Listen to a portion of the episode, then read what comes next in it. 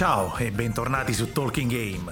Dopo aver sputato bolle a raffica in faccia ai nemici, oggi vestiamo i panni da ninja in The Ninja Warriors, videogioco beat em up a scorrimento concepito e pubblicato dalla Taito nel 1988.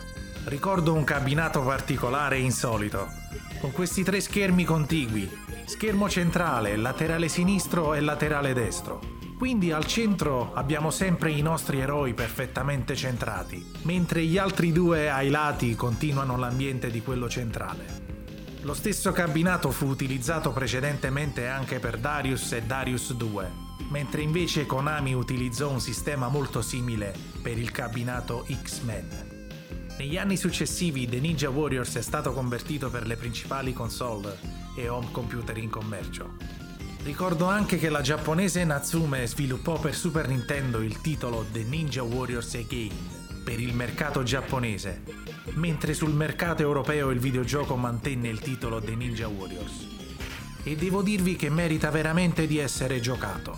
Fondamentalmente in sala giochi ho giocato pochissimo a questo titolo, ma posso garantirvi che su Amiga 500 Plus ci ho passato tante e tante ore di spensieratezza e di bestemmie fotoniche. Ma bando alle ciance e andiamo al dunque. La storia ha inizio in un futuro basato sulla negatività collettiva, nell'anno 1993.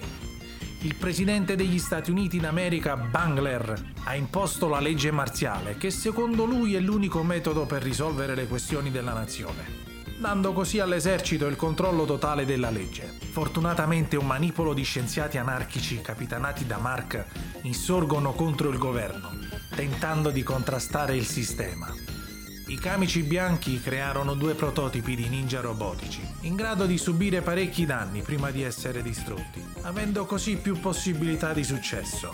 Quindi, per sconfiggere e spodestare il malvagio tiranno Bangler, gli scienziati affidano la missione ai due ninja robot. Ninja robot con i nomi in codice di Ninja e Kunoichi.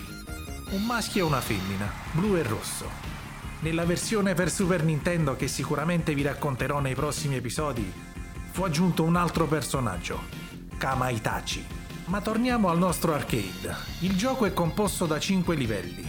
Ogni livello prevede lo scontro con un boss di difficoltà sempre crescente. I due ninja sono armati con un numero limitato di shuriken e utilizzano i kunai, che servono anche per parare i colpi nemici. Il gioco si sviluppa tutto in orizzontale. Possiamo saltare e fare capriole in avanti, all'indietro, attaccare come detto prima con le stelline ninja, parare con i kunai e colpire con i pugnali. Rimasi molto affascinato da questo gioco. Vuoi per la grafica, vuoi per qualche chicca, tipo il fattore danni subiti ovvero dal fatto che a poco a poco l'involucro esterno si degrada lasciando intravedere le parti meccaniche dei cyborg. Che dire, molto bello. Interessante anche la colonna sonora principale, veramente molto motivante.